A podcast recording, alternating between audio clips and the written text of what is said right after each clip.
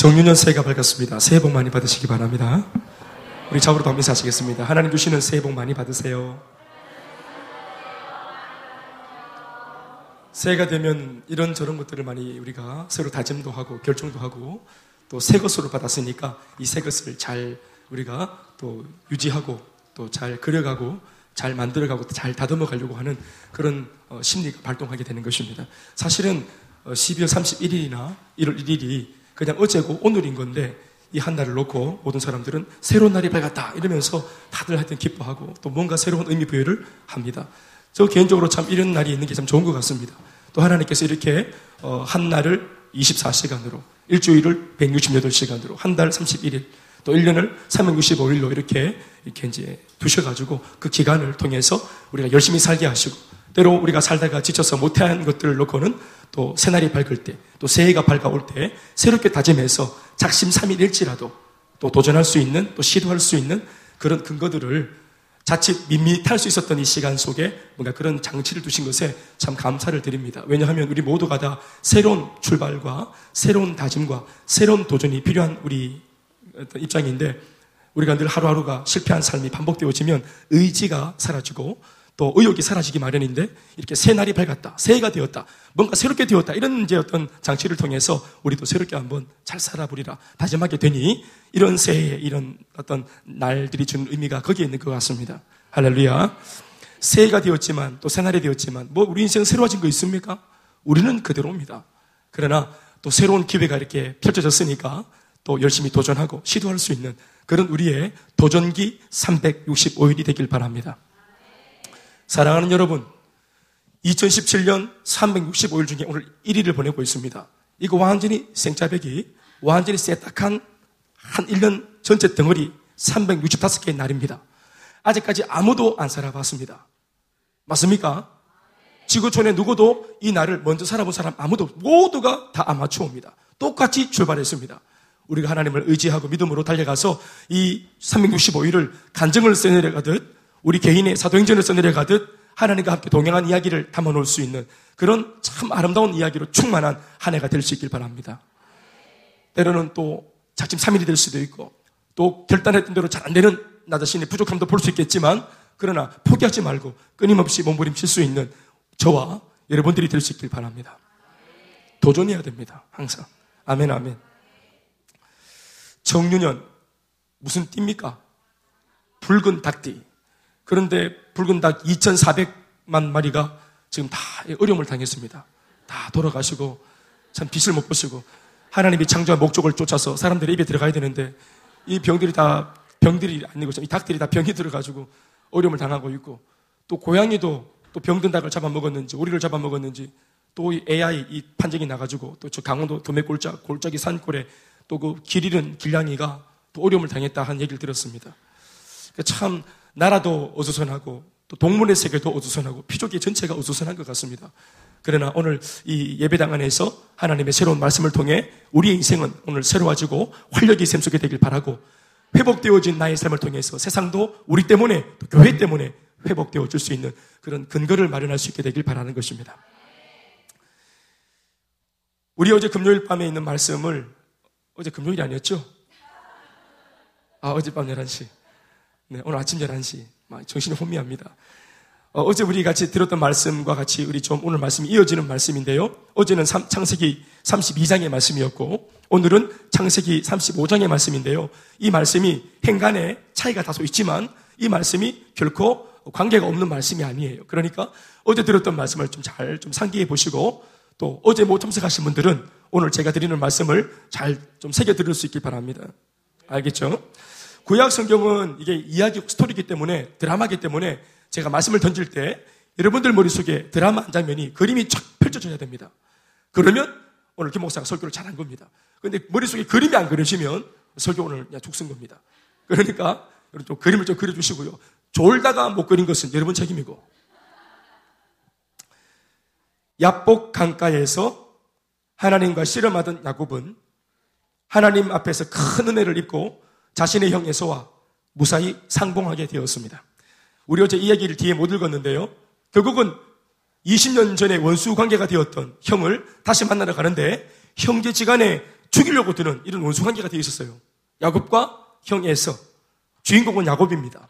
그런데 야곱이 이제 오갈 데가 없는 신세가 되는 바람에 어쩔 수 없어가지고 고향으로 돌아가야 되는데 돌아가는 그 길목에 누가 버티고 있다? 형 에서가 버티고 있는 거예요. 그것도 20년 전 상처 때문에 자기가 보이면은 죽여버리려고 마음 먹고 있을지도 모르는 칼을 갈고 있을지도 모르는 그런 에스를 만나게 되니 겁이 나는 거죠. 그래서 야복 강가에서 밤에 잠 못 이루고 벌벌 떨다가 하나님이 도와주시러 찾아왔는데 하나님인지 모르고 그 하나님을 붙잡고 씨름하다가 하나님이 학을 떼고 야 정말 이거 진짜 시기놈이네. 그런데 야곱은 하나님과 씨름하는 바람에 안 질려고 안 죽으려고 살아남으려고 생존하려고 평생 자기가 가지고 있는 모든 권모와 술수와 반칙과 잔머리를 그날 밤 하나님과 씨름하는 통에 다 추한 모습 다 드러내고 들키는 바람에 오히려 자유할 수 있었다 했습니다. 아멘, 아멘. 들키면 자유합니다. 믿습니까? 네, 연기하고 체하면 늘 쪼달리고 누가 보는 거 아닌가 싶고 막 좀 그렇습니다. 그런데 들키면 자유합니다. 여러분 들키시기 바랍니다. 옆에 사람 인사합시다. 나는 네가 지난날 한 일을 다 알고 있다. 인사 한번 합시다. 하나님께서 다 알고 계시는 거예요. 산타가 알고 있는 게 아닙니다. 누가 착한 애인지 나쁜 애인지 주님이 불꽃 같은 눈동자로 다 보고 계신데. 그래서 이제 야밤에 깜깜할 때 7일같이 검은 밤에 자기랑 씨름하고 있는데 이게 형이 보낸 자격인 줄 알고 막 니 죽고 내 죽자고 막 그러니까 막 씨름하다가 페어 플레이를 못하고 이기기 위해서 반칙도 하고 욕도 하고 꼬집기도 하고 깨물기도 하고 머리도 찌듣고 반칙이란 반칙은 다 썼는데 날이 딱 밝았는데 딱 보니까 사람이 아닌 게라 천사인 거라.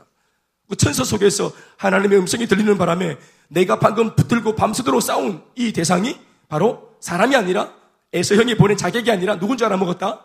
하나님인 것을 알게 된 거예요. 깜짝 놀래서 또 한편으로는 부끄럽기도 하고 쪽팔리기도 하고 그래서 완전히 자기 안에 추한 것이 다 들통난 바람에 한편으로는 부끄럽고 또 한편으로는 자유하고 뭐 그러는 가운데 있는데 하나님께서 말씀 들려주시기를 내가 네가 나한테 졌다 네가 나한테 이겼다 뭐라고 말씀하셨습니까? 하나님의 평가는 야곱을 보고 네가 이겼다 어, 기도했습니다 기도할 줄 모르기 때문에 하나님이 오셔서 기도를 시킨 겁니다 씨름이라는 기술 씨름이라는 기술을 쓰면서 씨름을 한판 하면서 기도하게 만들었답니다.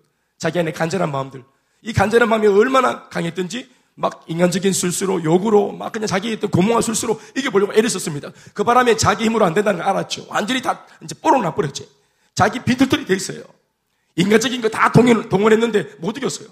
사실은 야곱이 진 건데 하나님께서 일부러 져줬다 하면서 야곱을 받아주십니다. 그리고 네가 한 이 씨름은 사실 기도다. 원래는 네가 자의로 내 앞에 나와서 무릎 꿇고 이렇게 자기가 항복하고 기도해야 되는데 기도를 원체 할 줄 모르는 단단한 너니까 할 줄 모르는 이런 연약한 너를 내가 극률이 여겨서 하나님이 오셔서 그 속에 있는 모든 죄가 다 드러나도록 사실은 이 씨름이 회개 기도입니다. 아멘 아멘. 죄가 다 드러난 거죠. 회개 기도입니다. 본인이 할 줄 모르니까 하나님이 상황 속에서 이걸 다 들키게 한 것입니다. 그리고 앞으로는 지금은 씨름을 했지만 앞으로는 씨름하듯 기도하고 살아라. 그럼 내가 언제나 너와 함께 할 것이라 하면서 한 수 가르친 겁니다. 그리고 기도했은 즉 네가 나를 이겼다. 내가 네게 응답하겠다. 그렇게 하나님 약속을 주셨습니다. 그리고 네가 나를 기도로 이겼은 즉 사람은 너를 이길 자가 아무도 없다. 왜? 하나님을 이긴 자를 누가 이기겠노? 그러니까 너 오늘 이 강을 건너서 형 만날 때 두려워하지 말고 형 앞에서 당당히 네가 하나님 앞에 다 회개했다는 것을 기억하고 20년 전 모든 죄 다 회개했다는 것을 기억하고 새로운 삶을 살아라. 형을 단단하게 만나라. 아멘, 아멘. 그게 하나님께서 약복강가에서 씨름을 통해서 주신 교훈입니다. 아멘, 아멘. 아무튼 그 바람에 형을 딱 만났는데 400명을 끌고 온 형을 만났는데 사실 형의 마음은 다 열려 있었고 누구로뜨려져 있었습니다. 용서 이미 했고 이미 또 에서가 또 무식하기 때문에 막 잊어먹었습니다. 뭐 사는 게 바빠서 그런 거잘 기억 못 합니다. 옛날에는 막 죽이려면 살려면 했는데 이게 한 20년 지나니까 까먹는 겁니다. 동생 이름도 기억이 안 나는데 뭘 기억하겠어요? 그래서 그냥 용서한 겁니다. 하나님의 은혜로 잘 된 것이죠. 인생의 바다 한복판에서 만난 고난과 역경이란 이름의 파도를 만나니 이제껏 안면 몰수하고 악착같이 모았던 재산도 명예도 가족도 그 누구 하나 그 무엇 하나 내가 만난 환란과 이 역경이라는 파도를 넘어설 수 있도록 도움을 줄 수 있는 것이 없다는 것을 야곱은 그날 밤 철저하게 깨달았습니다. 자신은 돈을 많이 가지면 행복할 줄 알았습니다. 종들을 많이 부리면 행복할 줄 알았습니다. 거대한 집을 가지고 가족들이 생기면 가정을 이루면 행복할 줄 알았습니다. 그러나 이 모든 것이 결국은 내 마음속에 있는 번뇌, 내 마음속에 있는 고통, 형을 두려워하는 마음, 삼촌을 두려워하는 마음, 주변의 원수들을 두려워하는 마음, 이러다 내 죽겠다 하는 이 마음에 아무런 도움을 못 준다는 것을 알았고 유일하게 그날 밤 어설프게 만난 하나님만이 이 야곱에게 인생의 해결을 허락했습니다. 아멘 아멘. 야곱이 자신의 인생 40년을 통해 처음으로 경험한 하나님이었던 겁니다. 그날 밤 그 하나님을 만난 것이 제대로 된 처음입니다. 비록 이것이 단 한 번의 단회적인 만남이었을지라도 이 신앙의 체험을 그는 평생 잊지 못하게 된 것입니다.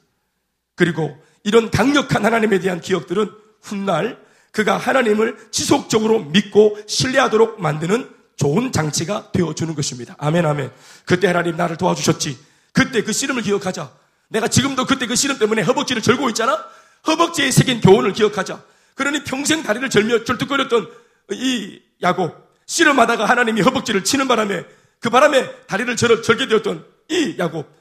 하나님은 떠나가시고 이제 자신은 자신의 실생활로 돌아왔지만 하나님과 함께 했던 씨름의 흔적으로 다리를 절게 되니 하나님은 눈에 안 보이지만 하나님 때문에 절개된 이 다리를 보면서 허벅지에 새긴 교훈을 보면서 하나님 살아계신다. 하나님 나와 함께 하신다. 그분 약속하셨지. 내가 기도만 하면 응답하신다고 주님 약속하셨지. 이걸 새겨야 되는 것이죠. 그러니까 이 실험이 좋은 장치고 절개된 다리가 좋은 장치입니다. 제가 보면 손에 화상 자국이 났잖아요. 여기 2주 전에 난 화상 자국. 우리 여기 저 인천 전도사님하고 또 그 내외 식사 밥 대접하다가 그 호라이팬이 하나 나왔는데 거기만 옮기다가 칙 해가지고 뒤붙는 거예요. 그래서 내가 딱 보면서 그날 바로 말했습니다. 자, 박인찬 전도사하고 부부는 들으라. 이 상처는 평생 갈 상처인데 우리가 오늘 이렇게 축하하며 밥을 먹었다는 사실을 표시하는 증거다. 이 상처를 볼 때마다 내가 이걸 내밀면서 박간사 밥 사야 되겠나? 유미사모 밥 사야 되겠나? 이거 내가 밥 사줬던 기억이니까 그들은 잊어먹을지라도 이 상처는 영원한 것입니다. 그리고 마치 이런 것입니다. 흉터가. 이걸 볼 때마다 내가 밥 사줬지. 이걸 기억하게 되는 것입니다. 사모님, 밥 사줬습니다. 이걸 볼 때마다 우리 김 목사님, 우리 아들 밥 사줬지. 밥 사줍니다. 고기를 구워야 되는데 내 팔을 구워. 이제 아무 말 못하는 것입니다. 그 허벅지를 절게 되었으니까. 그러니까 이렇게 되었으면 이 기억 가지고 절면서 평생을 하나님 기억하면서 살아야 되는 거 아니겠어요? 아멘, 아멘. 그러나 야곱이 만만하지 않습니다. 반전의 이야기가 그 후에 이어집니다. 형과의 갈등에서 자유하게 된 야곱은 실상 자신의 원래의 목적과 지시를 쫓아서 그 목적대로 고향에 돌아가지 않고 오히려 고향 근처에 있는 세겜이라고 불리던 세상의 중심지, 세속적인 도시 중심지, 세상 사람들이 버글버글 살고 있는 세속의 중심지로 걸음을 옮겨서 들어갑니다. 그리고 그곳에서 20년을 살게 됩니다. 삼촌 집에서 20년, 세겜에서 20년, 40년을 떠돌이 생활합니다. 고향에 돌아갈 수 있었는데 하나님 은혜를 등에 업고 은혜 받았을 때 은혜 받았을 때 질러야 되는데 은혜 받고 돌아서니까 또 다른 마음이 들어오는 거예요. 형 따라 들어가니까 또 막 머리가 복잡해지는 거예요. 형의 어떤 지배하에 형의 영향력 아래에서 나도 집안 집의 가장인데 내가 이렇게 나이 먹어서 또 누구 말을 듣고 살겠노 하고 형을 보니까 아 나가 내가 리더가 되고 싶고 내가 주도하고 싶고 이런데 형을 보니까 마음이 답답한 거예요. 그리고 마침 옆에 보니까 세겜이라는 도시가 있는데 이 고대 도시가 제법 눈에 들어올 만큼 매력적인 거예요. 그러니까 지난날 씨름을 하면서 하나님께 은혜를 받아가 간신히 고난을 극복했음에도 불구하고 여전히 하나님께 은혜 받은 이 저는 다리, 이 거룩한 절지만 거룩한 다리, 허벅지 새긴 이 거룩한 상처, 이걸 가지고 있는 흔적을 가지고 있는데도 불구하고 여전히 세상 속으로 또 뚜벅뚜벅 걸어 들어갑니다. 성경은 야곱의 삶 가운데 특별히 세겜에서의 20년에 대하여서 침묵하고 있습니다. 그가 거기서 뭐 했는지, 뭐 하고 살았는지 성경은 조목조목 기록하고 있지 않습니다. 제가 조금 이 부분을 성경은 말하고 있지 않지만 거룩한 상상력을 조금 더 긍정적으로 제가 상상을 좀 해보면 야복 강가에서 그렇게까지 하나님을 뜨겁게 경험한 그런 하나님과의 영적인 체험을 한 이 야곱이 비록 세상 속에 세겜에 들어갔지만 전도로 갔겠지. 복음 전하러 갔겠지. 세겜을 선교하러 갔겠지. 이렇게 하나님 뜨겁게 만난 그가 다른까지 절면서 확실한 은혜를 받은 이 야곱이 이제 개가 전선하고 하나님 경험하고 영적 체험하고 그러니까 하나님 동안 살아계시네. 지난날 20년을 다 회개하고 그리고 나머지 20년은 세계에 들어가서 선교했겠지. 라고 애써 한번 상상해 보는 것입니다. 그리고 제 상상이 어떻든지 간에 성경이 20년 뒤에 세겜에 들어간 이후 20년 뒤에 어떠한 모습으로 야곱이 등장을 하게 됩니다. 아마 20년 동안 그가 어떻게 살았는지 그 삶에 대한 성적표를 받는 장면입니다. 그 이야기가 창세기 34장에 등장하는데 창세기 34장 1절에서 5절은 이렇게 20년이 지난 세겜에서의 상황을 이렇게 적고 있습니다. 다 같이 읽어보시겠습니다. 말씀 띄워주시고 시작. 자, 야곱에게 낳은 딸이 하나 있었습니다. 지금까지 야곱은 11명의 아들을 낳았습니다. 야곱에게는 12명의 아들이 있는데 12명은 이제 오늘 낳습니다. 오늘 낳게 되고요. 그리고 이제 오늘 본문에 35장에서 낳게 되고요. 이미 이제 11명의 아이를 낳았습니다. 그리고 딸을 하나 보았습니다. 이 딸의 이름이 디나입니다. 이 디나가 아주 아리따운 그런 소녀였습니다. 그런데 이 딸이 세겜에 들어갈 무렵에 태어납니다. 그리고는 레아가 야곱에게 낳은 딸이 이 디나가 벌써 장성해서 그 땅 세겜의 딸들을 보러 세상 동성로 한복판으로 이입할 공원에 들어가는 겁니다. 그 땅의 딸들을 보러 갔다. 그 땅의 딸들이라는 말은 세겜의 딸들을 말하는 겁니다. 예수 안 믿는 그러니까 이제 이 세상적인 자매들을 말하는 것입니다. 여러분 그 땅의 딸들이 어떤 모습인지 잘 알고 있습니다. 그렇죠? 첫 번째 어떻습니까? 어떻습니까? 예쁩니다. 할렐루야. 돈이 못 타세요? 네. 또 어떻습니까? 잘 놉니다. 또 춤 잘 추고 분위기 띄울 줄 알고 또 술도 잘 마시고 화끈합니다. 막 이런 막 불나방 같은 자매들. 이 불나방파. 그러니까 레아가 늘 집에 갇혀가지고 막 그냥 성경제 피라 기사고 막 이렇게 가정제비들이 이렇게 사다가 나이가 자라가지고 머리가 굵어지니까 세상에 자기가 또복또복 들어, 들어가는 겁니다. 그러니까 이 디나의 딸의 마음속에 세상을 향한 흠모하는 마음이 계속 있었는데, 있었는데, 이것을 어릴 때는 표출하지 못하다가 나이가 장성해서 표현하는 것입니다. 여기도 우리 고3들이 있는데, 요다일에 있을 때까지는 얼마나 순수하고, 그나마 봐줄만 한데, 얘네들이 이제 수능 치고, 대학 합격 이제 통지서 딱 받아놓고, 그러고는 이제 동성로로 들어가는 거와 다를 바가 뭐가 있겠습니까? 지금 이렇게 앉아가 막 예배 드리고 있지만 사실 마음으로는 동성로에 있는 오빠야들이 더 땡기고 닮고 싶고 내 막 키만 대봐라 막 지금은 김목사 밑에서 이러고 내 꿀리가 있지만 키만 대봐라 막 내가 막 뛰치나간다 나는 막 이런 마음이 늘 있는 우리들의 모습과 뭐가 다를까요? 와 들키스요? 계속 읽어봐야 됩니다. 그래서 세상에 욕정 때문에 이 딸이 간 겁니다. 2절 말씀 계속 시작 읽으세요. 시작.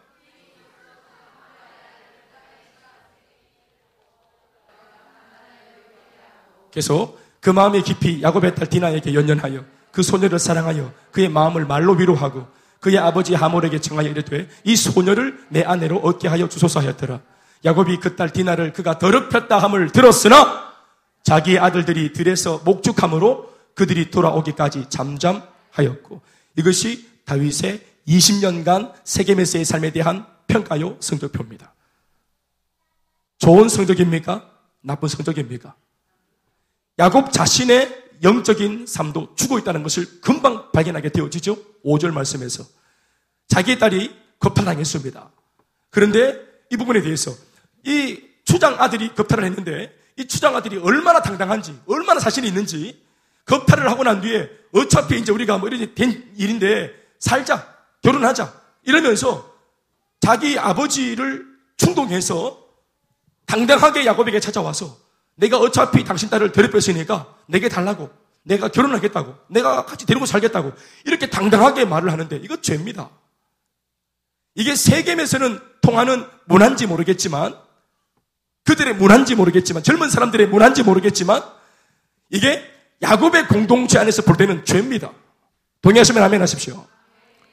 여기에 대해서 공동체를 책임지는 족장은 영적인 리더로서 영적인 지도자로서 분명히 해야 될 말 해야 됩니다. 우리 딸을 모욕하고 우리 딸을 이렇게 무참하게 짓밟은 것에 대해서 책임 추궁을 해야 됩니다. 말을 해야 됩니다. 또 아버지로서도 딸이 어려움을 당했을 때 하는 것이 당, 가정의 가장으로서 당연한 겁니다. 아멘이십니까? 그런데 야곱이 뭐라고 말합니까? 딸이 더럽혔다는 말을 들었지만 자기 건장한 아들들이 지금 반일을 하고 들에 있기 때문에 목축하고 있기 때문에 내 혼자서는 감당할 수 없고 두렵기 때문에 추장 아들이 무서운 거예요. 괜한 소리, 입 바른 소리 했다가 두들겨 맞을까봐 자기 죽임을 당할까봐 두려운 것입니다. 그래서 말하지 않기로 잠잠하기로 결정하는 것입니다. 예수 믿는 사람들이 불의를 보고 잠잠하고 교회가 불의를 보고 잠잠한 거와 다를 바가 없는 것입니다. 내가 해코지 당할까봐. 못 본 척. 그것도 자기 딸입니다. 하나밖에 없는 딸입니다. 여러분 이것을 통해서 야곱의 20년 동안의 영적 삶이 어땠는지 우리 금방 생각해 볼 수 있습니다. 그리고 이 아이들을 어떻게 영적으로 양육했는지를 보면은 이 딸의 모습을 보면은 이 딸의 마음속에 그의 가치관이 무엇인가를 우리가 들여다볼 수 있으므로 야곱이 그의 가정에서 어떻게 영적인 삶을 살았는지 또 자녀들한테 어떤 삶을 보여주고 어떤 모델이 되는 본이 되는 삶을 살았는지 금방 그 가풍이 읽혀지는 대목입니다. 목회자의 집안입니다.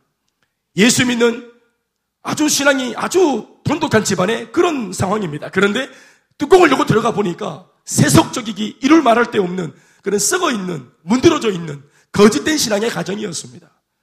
자녀들은 초토화되었습니다. 세속을 즐겨합니다. 정력대로 삽니다. 아버지는 옳고 그름을 분별할지 모릅니다. 용기가 없습니다. 20년 만에 처음으로 34장에 등장하는 야곱의 모습을 딱 들여다보니까 세계 메스의 20년간의 삶이 얼마나 비참했는지, 얼마나 세속적이고, 얼마나 타락되었고, 얼마나 예수 믿는다는 말도 못한 채로, 교회도 끊은 지 오래됐고, 예배를 안 간 지 오래됐고, 먹고 사는 게 바빠가지고, 그냥 야망이 충만해서, 또 그런 야망에 충만한 아버지를 보고 자란 자식들도 야망에 충만해서, 온 가정 전체가 이렇게 하나님과 멀어져 있는 것을 우리가 몇 절을 읽어보면 금세 읽을 수 있는 것입니다. 이 일을 통해서 아버지는 잠잠한데 11명의 아들이 이 소식을 듣습니다. 그러니까 오빠들이 이 얘기를 듣습니다. 자기 누이가 급발당했다는 말을 듣고 완전히 광분합니다. 그런데도 아버지가 그 아들들을 계속 쉬쉬하면서 말립니다. 가만 놔두라고. 괜한 짓에다가 우리도 북면 나간다고. 우리가 지금 살고 있는 땅이 세계 땅 아니냐? 우리가 세들어와 살고 있다. 우리가 지금 이런 입장이다. 우리 주변에는 전부 다 불신자들이다. 그들은 전체가 동맹을 맺고 있다. 그들은 연합 군대다. 우리는 잠시 이곳에 와서 돈 벌어 치고 빠지면 되는 거다. 정말 아버지도 고통스럽고 나도 마음이 아프다. 나도 딸이 당한 거 아프다 마음이. 그러나 지금은 잠잠해야 된다. 그래야 우리가 원하는 소개의 목적을 달성할 수 있다.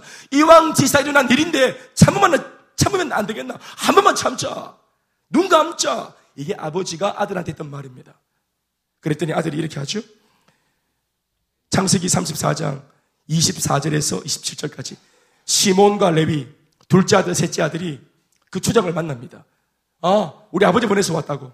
거짓말 하죠? 그러면서 하는 말이 뭡니까? 원래 우리 민족은, 우리 집안의 전통이 남성들은 다 할례를 받아야 된다. 너희들은 보니까 할례를 안 받았는데, 우리와 너희들이 함께 서로 같이 관계를 맺으려면 우리의 예식을, 예법을 너희들이 존중해 줘야 되니까 너희 성내 모든 남성들은 다 할례를 받게 해라. 제안을 합니다. 그러면 없었던 일로 하겠다고. 그리고 그들 모두는 이 제안 별것도 아니잖아요. 그래서 제안을 받아들여서 그 세겜에 있는 남성들 모두가 다 할례를 행합니다. 그리고 할례를 행할 때 3일째가 되었을 때 남성들이 가장 극심한 고통을 느끼고 있는 그 찰나에 힘을 못 쓰는 그 찰나에 시몬과 레위 두 사람이 칼을 두고 들어가서 그 세겜 땅에 있는 모든 남성들을 다 죽여버립니다. 피로 복수합니다. 그리고 나머지 형제들도 충동질에 놀아나서 이 두 형제를 따라서 그 성에 들어가서 모든 이 물건들을 전부 다 전리품으로 전부 다 노락질합니다. 한순간에 야곱의 아들들이 이리 때와 같이 남의 물건을 사람을 죽이고 빼앗는 강도와 같이 돌변하게 되었습니다.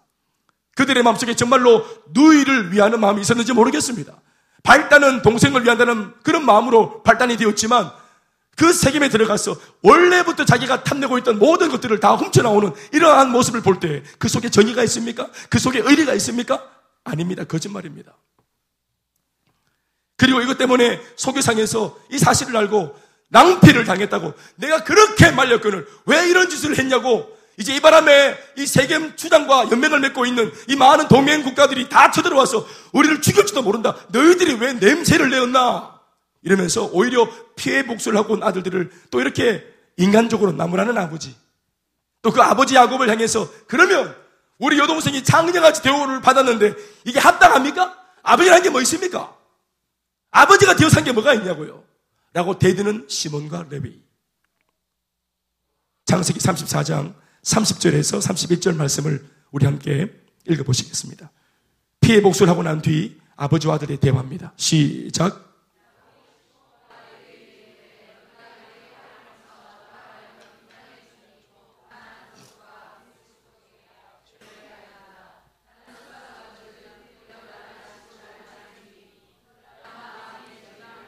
그랬더니 아들들이 말합니다. 시작. 그들이 이르되 그가 우리 노예를 장녀같이 대우함이 옳으니까 사랑하는 여러분. 오늘 이러한 대화가 이런 대, 대화가 원래 이게 야곱의 가정에서 아브라함의 가정 아닙니까? 가문이 족장은 여러분 지금으로 말하면 이 고대 시대의 족장은 왕정 시대의 왕과 같습니다. 고대 시대의 이 하나님의 백성의 가정과 가문은 지금으로 말하면 교회 공동체입니다. 이렇게 비유하나 저렇게 비유하나 족장은 영적인 지도자입니다. 왕이든 목회자든 뭘로 표현하든지 간에 한 집의 가장도 마찬가지. 그는 지도자입니다. 영적인 리더십입니다. 그런데 리더의 권위가 완전히 상실되었습니다. 영적 권위가 없습니다. 아들들한테 말이 안 섭니다. 여러분 고대 시대에 아버지의 말은 법입니다. 아들이 아버지의 말을 함부로 여겼다가는 그들 모두가 쪽박 찹니다. 한순간 노예로 전락하고 버림받습니다. 불순종에 대한 대가가 엄청났습니다.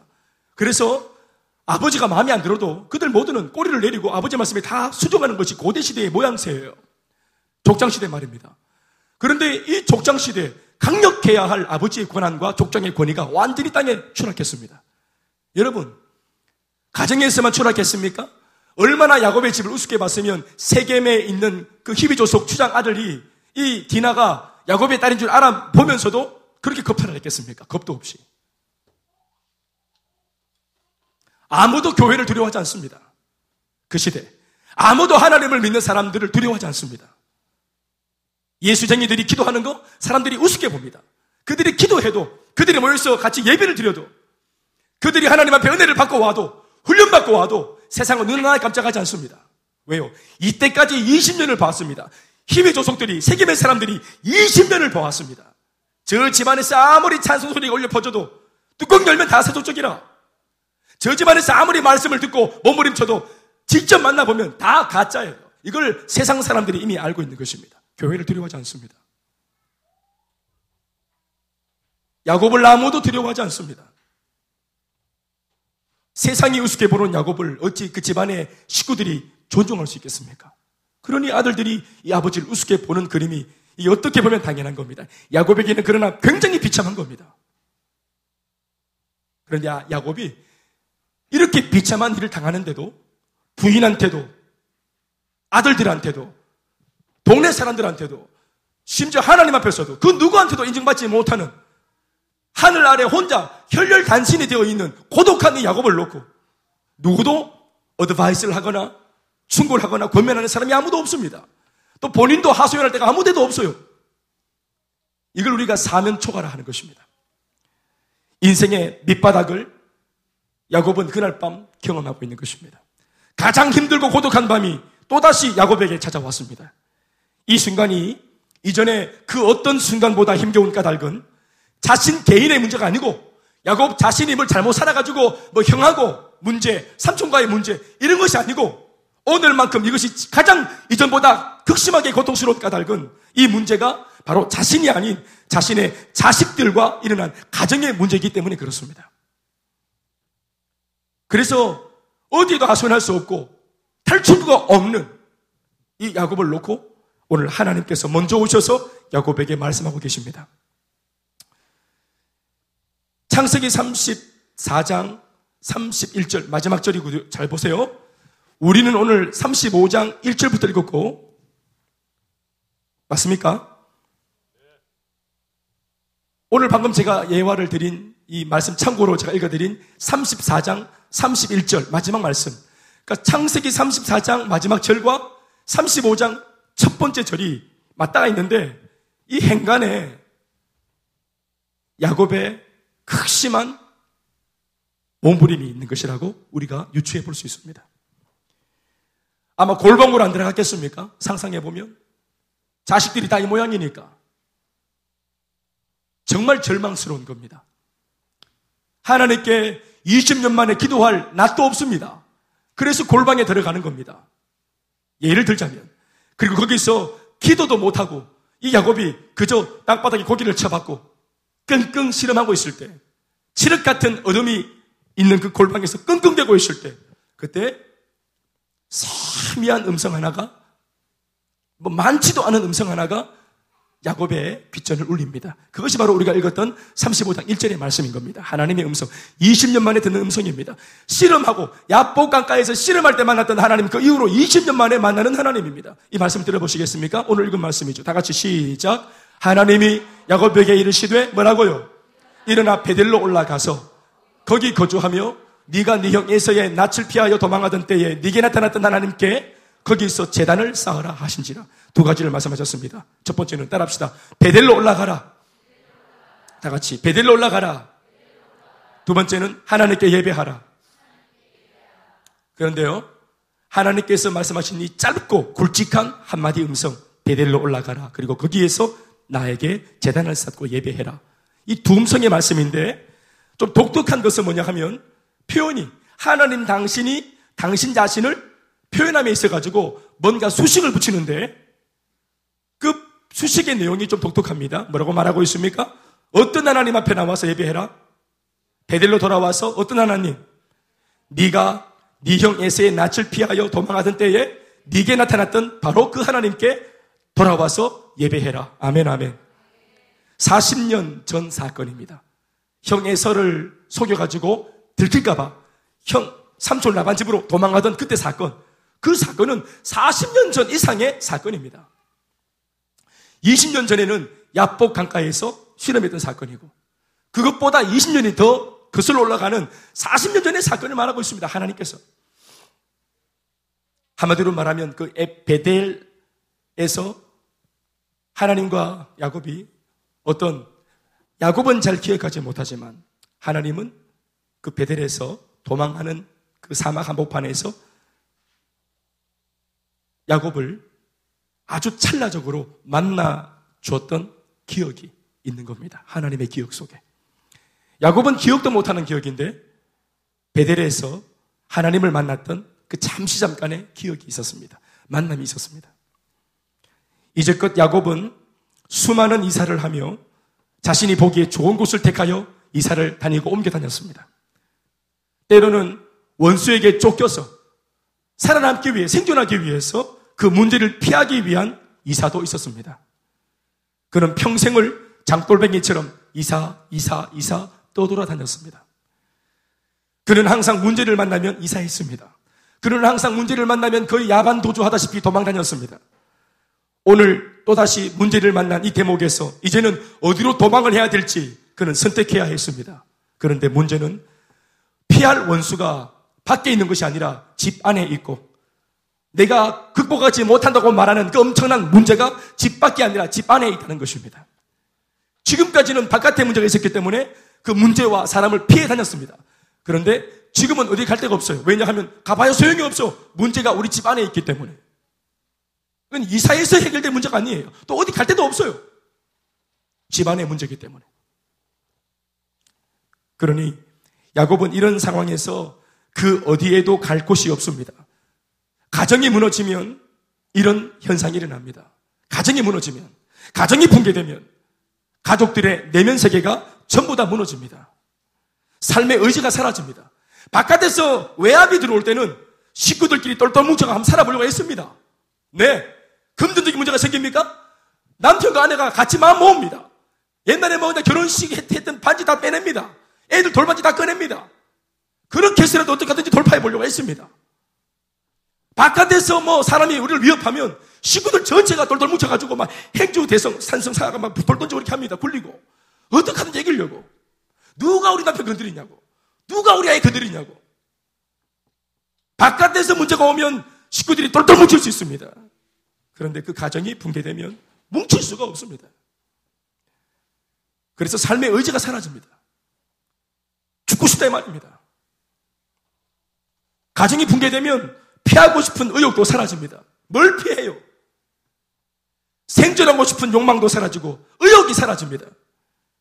사람들은 이럴 때 인생을 포기하거나 극단적인 선택을 하게 되는데 오늘 야곱이 딱 그렇습니다. 지금 그는 진짜 자신의 인생의 벼랑 끝머리에까지 몰려와 있습니다. 상의할 사람이 없습니다. 함께 살고 있는 여자가 4명이나 되었지만 두 명의 부인과 두 명의 첩이 있었는데 대화할 수 없습니다. 아들이 11명이나 있는데 대화가 안 됩니다. 그래서 하나님께서 직접 이런 야곱에게 가야 할 곳을 일러주시기 위해서 이 밤에 찾아오신 것입니다. 이것 자체가 복음 아닙니까? 가야 할 곳이 있다는 것. 하나님으로부터 베들로 올라가라. 아멘, 아멘. 가야 할 곳이 있다는 것. 가도 되는 곳이 있다는 것. 갈 곳이 생겼다는 것. 이것이 은혜 중의 은혜인 것입니다. 교회에 올 수 있잖아요. 속 시끄러울 때, 올 수 있는 교회가 있잖아요. 양팔 벌리고 언제든지 오라고 말씀하시는 우리 아버지 하나님이 계시는 곳, 교회가 있잖아요. 하나님이 계시잖아요. 세상 누구도 내 얘기 안 들어줘도 집안의 식구마저도 내 입을, 내 입에서 하는 말을 들어주지 않으려고 귀를 닫아도 우리의 마음을, 우리의 눈물을, 우리 마음속에 있는 이 몸부림을 있는 모습 그대로 나오라고 말씀하시는 아버지 계시잖아요. 야곱에게 베델은 그런 곳입니다. 창세기 28장 말씀 베델에 대한 기록을 보면 하나님께서 왜 야곱에게 40년 전 베델을 기억하게 하셨는지 알 수 있습니다. 그 옛날 40년 전 베델에는 아직 세상의 때가 묻어 있지 않은 순수한 야곱이 있습니다. 40년 전 베델에는 하나님 앞에 겁 없이 은혜를 받으면 계산하지 않고 그냥 은혜 가운데 충만해서 계산 없이 마음속에 있는 감동대로 헌신할 줄 아는 순전한 야곱이 아직까지 있습니다. 그래서 거기로 오라고 하는 것입니다. 조금은 긴 말씀이지만 우리 말씀을 꼭 함께 읽어봐야 되겠습니다. 장세기 28장 10절에서 19절 말씀입니다. 다 같이 읽어보시겠습니다. 올려주시고 함께 시작.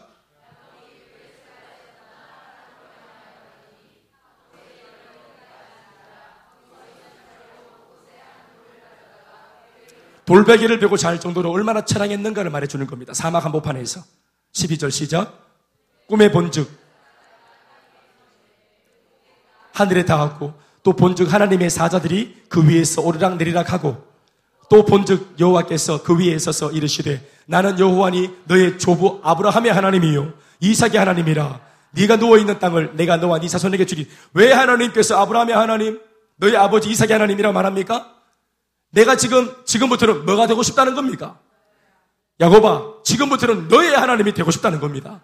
하나님은 야곱에게서 일찌감치 이렇게 불려지기를 소원했습니다. 더 이상 야곱한테 할아버지 아브라함의 하나님이 아니고 아버지 이삭의 하나님이 아니라 야곱이 직접 경험한 나의 하나님, 나의 주님, 나의 아버지라는 말을 하나님이 듣고 싶었던 겁니다. 목사님이 하나님이 아니에요. 셀리드의 하나님이 아닙니다. 나를 교회로 인도했던 누군가의 하나님이 아니라 누군가를 통해서 교회에 왔던 지 간에 지금 하나님의 마음과 의욕은 너의 하나님이 되고 싶다는 겁니다. 아멘이십니까? 이게 우리를 위한 하나님의 열망입니다. 김동열 아버님, 하나님의 열망이 뭐냐, 새해에. 김동열, 하나님의 아들. 내가 작년 연말에 다시 찾은 내 아들. 김동열의 하나님이 되고 싶다는 겁니다. 아브라함의 하나님, 이삭의 하나님, 야곱의 하나님, 김동열의 하나님. 신옥본 여사의 하나님. 아멘이십니까? 우리의 하나님, 나의 하나님이어야 합니다. 그래서 그가 가장 인생에서 절망, 절망, 절망 가운데 있을 때, 그리고 앞으로 이날, 이 젊은 날, 그래도 형을 속여 먹고 잠시 실수는 했지만, 그렇다고 그렇게 큰 죄를 지은 건 아니었어요. 그래서 아직까지 회생할 수 있는 기회가 있을 때 하나님이 나타나서 그렇게 뜨겁게 만나 주셨을 때 이때 야곱이 정말 회개하고 돌이켰다면 지금 우리가 읽고 있는 이런 야곱은 없는 겁니다. 아멘입니까? 그런데 야곱이 하나님의 은혜를 너무 우습게 생각하는 거예요. 하나님의 이 은혜를 너무 가치 없게, 너무 싸구려로 취급하는 거예요. 이렇게 내가 아브람과의 약속을 너에게 내가 다시 내가 체결하겠다. 약속을 체결하겠다. 이 시대에는 네가 나한테 아브라함이다. 아멘입니까? 이게 얼마나 대단한 약속인지 몰라요. 이 약속을 하나님이 먼저 지금 해오셨어요. 그리고 다음 말씀 읽어보세요. 계속 시작.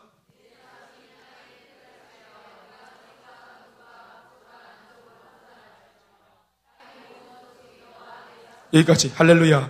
대단한 약속을 하신 겁니다. 본래 고대 시대에 A와 B가 약속하려면 뭔가 가지고 있는 지분이 50% 50% 같아야 돼요.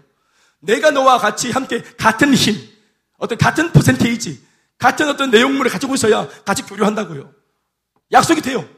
그런데 지금 베델에서 돌베기를 잘 정도로 빈털털이 도망자 신세, 아무것도 없는 처량한 인생에 있어서 미숙하기 짝이 없는 이 야곱을 놓고 하나님께서 뭘 상호 간에 약속을 할 게 있어가지고 오셔가지고 이렇게 약속하십니까?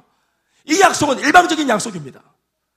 지금 야곱은 아무것도 하나님께 내놓을 것이 없습니다. 근데 하나님께서 일방적으로 내가 너한테 이렇게 해주겠다고, 자손을 주겠다고, 땅을 주겠다고, 아멘이십니까? 일방적으로 복을 약속하시는 거예요. 이게 은혜입니다. 이게 기회입니다, 여러분. 근데 여러분, 이때만 해도 야곱이 순수해서 은혜를 쫙 받을 때, 말씀을 들을 때, 이 말씀 앞에, 목회자가 전하는 말씀 앞에 이 사람이 반응을 합니다. 반응을 보시겠습니까? 반응이 20절부터 22절 세 절에 나옵니다. 20절에서 22절 다 같이 야곱이 소원합니다. 시작.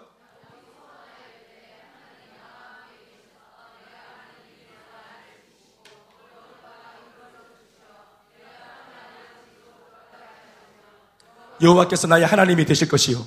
내가 기둥으로 세운 이 돌이 하나님의 집이 될 것이요. 하나님께서 내게 주신 모든 것에서 10분의 1을 내가 반드시 하나님께 드리겠나이다 하였더라. 할렐루야. 베델은 다른 곳이 아니라 아브라 야곱이 미숙하나마 하나님의 말씀을 처음 들었던 곳 하나님으로부터 프로포즈를 처음 받았던 곳 거기가 베델입니다. 하나님의 사랑을 처음 확인한 곳 자기가 하나님을 발견한 곳이 아닙니다. 자기가 하나님을 찾은 곳이 아닙니다.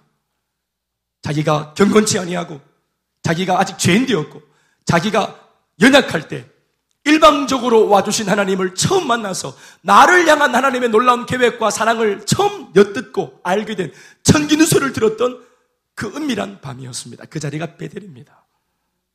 40년이 지났습니다. 이 약속을 야곱이 기억했다면 하나님 앞에 그가 얼마나 몸부림을 치며 살았겠나.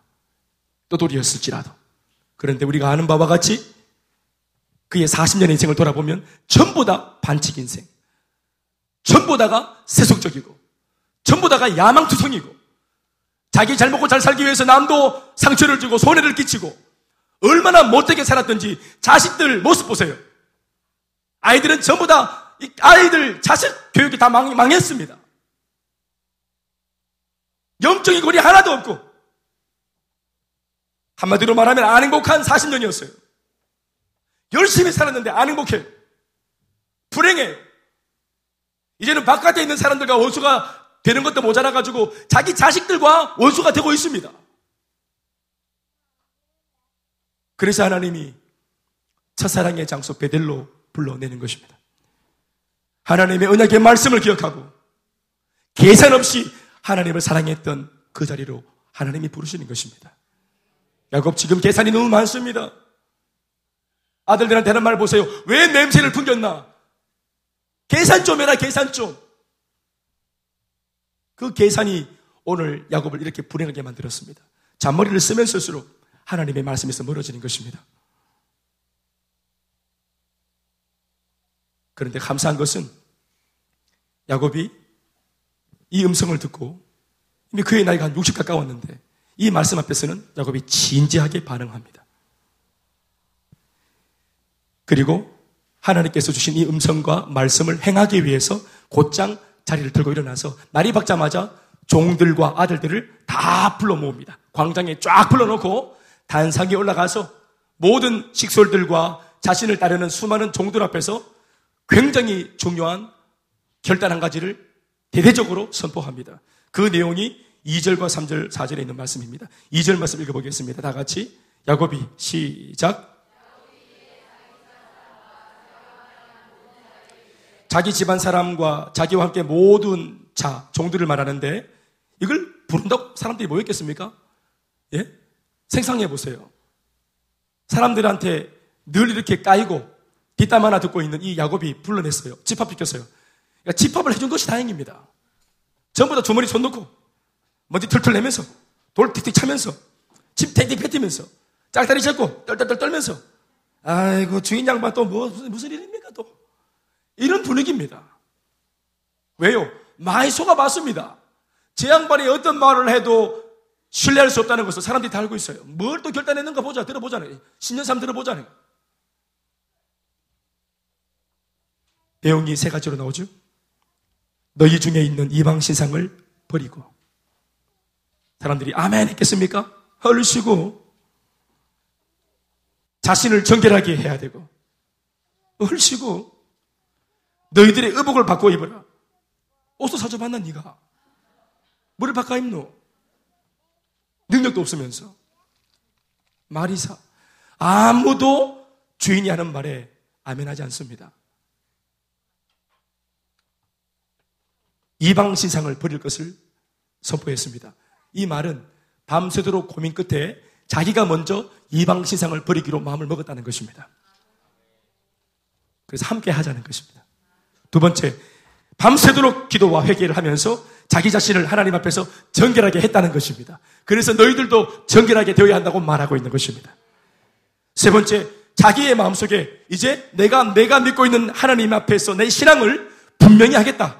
내가 하나님의 아들이라는 사실을 나 분명히 하겠다. 정체성을 확립하겠다라고 마음의 결정이 선 겁니다. 그래서 의복을 바꿔 입고 나와서 그들에게도 의복을 바꿔 입으라고 말하는 것입니다. 세겜의 유니폼 말고 하나님 주시는 하나님의 의복.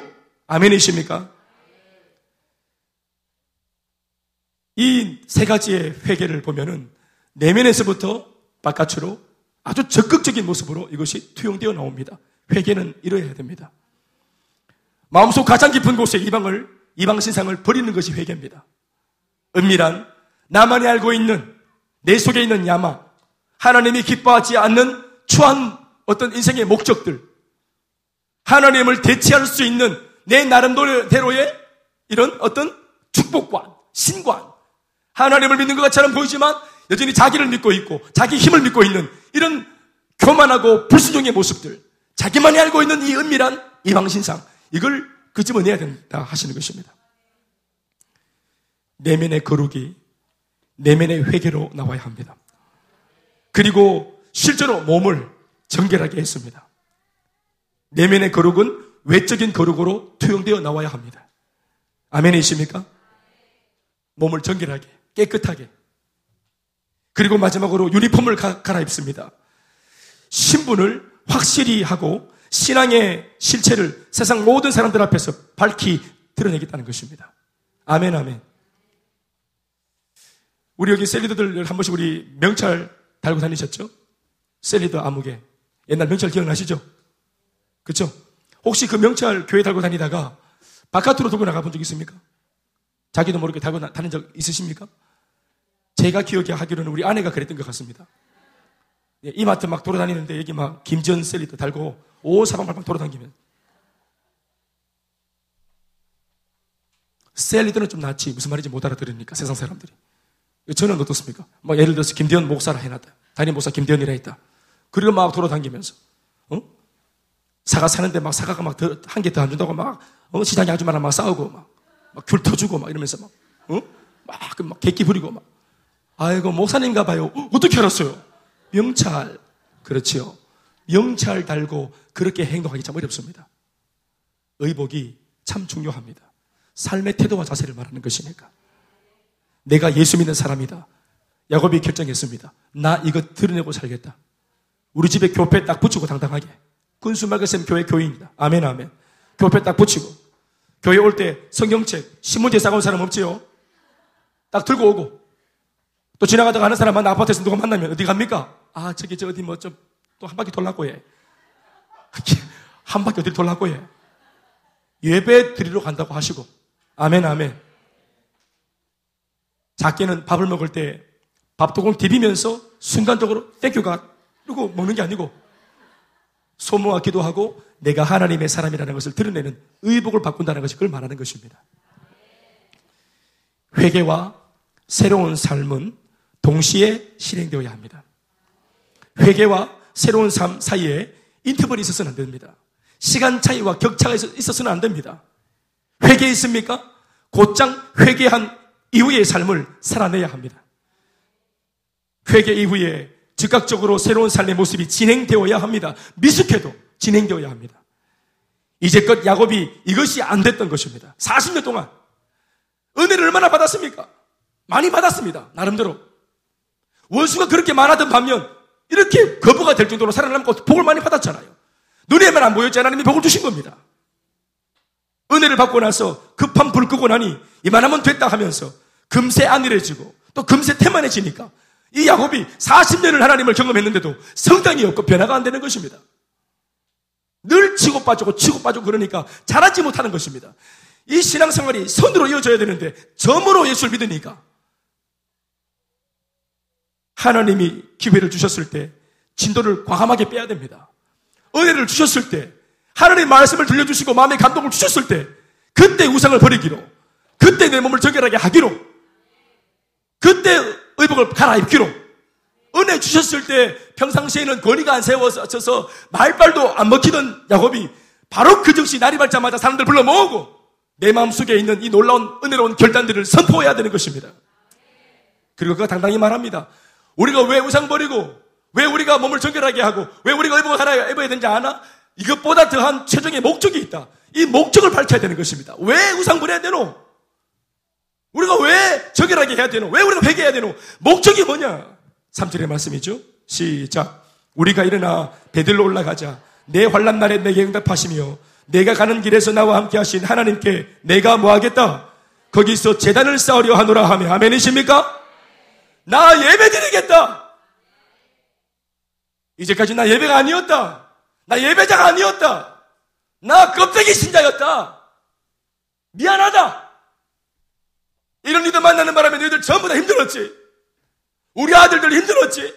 아빠가 아빠답게 정말 믿음의 거장답게 신앙의 사람답게 기도하고 축복하고 내가 바른 길을 옳은 길을 제시해야 되는데 못해서 너무 미안하다. 늦었을지라도 아빠는 이번에 결단하기로 마음에 먹었다. 아버지 새로, 새로운 마음으로 하나님께 나가기로 나 결단했다. 여보, 나 좀 늦었지만 나 지금이라도 결단했어요. 종들에게도 얘들아, 부족한 CEO, 부족한 오늘을 따른다고 고생 많이 했다. 그러나 부족하지만 나 지금부터라도 회개하고 하나님께 똑바로 살기로 마음먹었다. 사랑하는 여러분, 이러한 고백을 들었을 때 만호다 부인들이 옆에서 우에 우 이렇게 할까요? 아들들이 우우 이렇게 할까요? 여러분, 그가 한 행동이 결단이 용기 있는 결단 아닙니까? 이거 듣기 좋은 거예요, 나쁜 거예요? 그가 한 말을 실행에 옮길 때 이거 좋은 거예요, 나쁜 거예요? 뒤늦으면 어때요? 사실상 가족들은 언제든지 내 식구가 돌아오기를 기다리고 있다고요. 부모들이 이런 두고 보자 하지만 여러분 그 두고 보자가 10년이고 20년이 되었을지라도 돌아와서 엎드려 회개하고 진실되게 뉘우치면 어제 일처럼 용서하고 품어주는 것입니다. 아멘입니까? 중요한 것은 그 회개가 진실하냐, 진정성이 있느냐 하는 것입니다. 그런데 오늘 야곱은 오늘만큼은 정말로 회개하고 결단해서 행동에 옮길 것처럼 말하고 있습니다. 믿을만 합니다. 그래서 이 말발의 영적 권위를 느낀 모든 식솔들과 종들이 대번 그들도 동일하게 야곱처럼 행동에 옮깁니다. 사절 말씀이지요. 시작. 그들이 자기 손에 있는 모든 이방 신상들과 자기 귀에 있는 귀고리들을 야곱에게 주는지라. 야곱이 그것들을 세겜 근처 상수나무 아래에 묻고 아멘 아멘. 이 나무를 찾아야 됩니다 지금.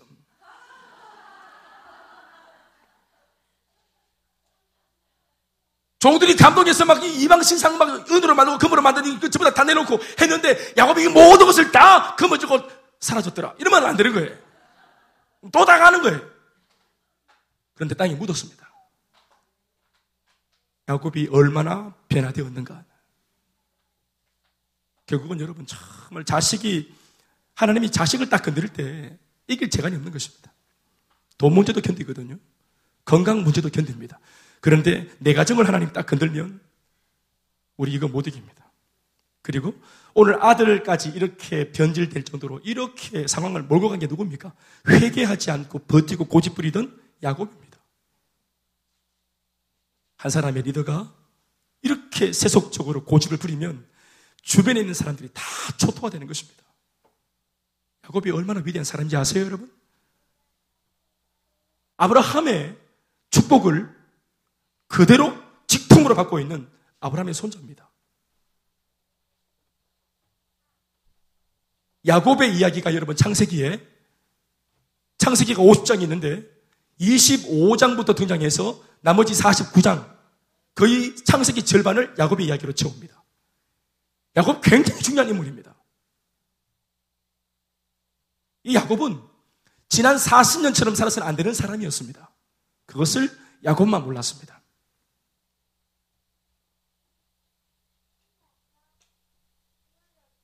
야곱이 얼마나 많이 변화되었는가. 여러분, 성경은 이때까지 침묵하고 있지만 40년 전에 야곱이 달아날 때 어머니 리브가가 이 둘째 아들을 끔찍히 여겨가지고 자기의 몸종이었던 드보라를 몰래 따라가서 내 아들을 도와주라고 드보라를 보낸 적이 있습니다. 보냅니다. 이 드보라가 직접적이든 간접적이든 야곱과 함께 40년을 함께 보냈습니다. 사실 야곱은 그 누구도 의존하거나 의지하지 않았지만 유일하게 어머니가 나를 위해 보낸 몸종, 나를 위해 40년을 따라왔던 이 몸종 드보라만큼은 의지하는 입장이었습니다. 그런데 오늘 베들로 딱 올라가는 그 길목에 드보라가 사망합니다. 8절 말씀입니다. 다 같이 읽습니다. 리브가의 유모 드보라가 죽음에 그를 베델 아래에 있는 상수리 나무 밑에 장사하고 그 나무 이름을 알론바 굿이라 불렀더라. 알론바 굿이란 말은 오른손의 아들이라는 뜻입니다. 오른손의 아들. 그러니까 내가 바로 하나님의 내가 오른팔이다. 비록 나의 오른팔 같은 드보라가 죽었지만 나는 두려워하지 않는다. 나의 오른팔은 하나님이시다. 또 나는 하나님의 오른팔 되기 원한다. 아멘, 아멘. 사람 의지하지 않겠다고 마음의 결정을 내리는 것입니다. 아멘이십니까? 드보라가 죽으면 야곱도 죽는 겁니다. 거의 어머니거든요. 그런데 자기를 평생 돌봐줬던 유모가 딱 죽는데 눈 하나 깜짝하지 않고 가야 할 길을 걸어갑니다. 이게 야곱이 변화됐다는 중요한 증거입니다. 마지막으로 또 하나 더 있죠? 야곱이 정말로 변화됐다는 증거가 뭡니까? 말씀 저 어디로 넘어와서 그가 여러분 두 명의 아내가 있고 두 명의 첩이 있었는데 가장 사랑했던 여자는 두 번째 부인이었던 라헬입니다. 거의 라헬 때문에 이 야곱이 20년간 라헬을 얻기 위해서 자기 몸을 바칩니다. 노동력 착취 당하면서 라헬을 얻기 위해서 20년을 쏟아붓습니다. 그 정도로 라헬을 사랑했습니다. 아마 또 라헬이 그만큼 또 아리따웠던 것 같습니다. 정말 마음의 중심은 항상 라헬, 항상 라헬을 사랑했습니다. 그런데 그 라헬도 아기를, 열두 번째 아기를 낳다가 죽습니다. 18절 말씀입니다. 17절, 18절. 다 같이 시작.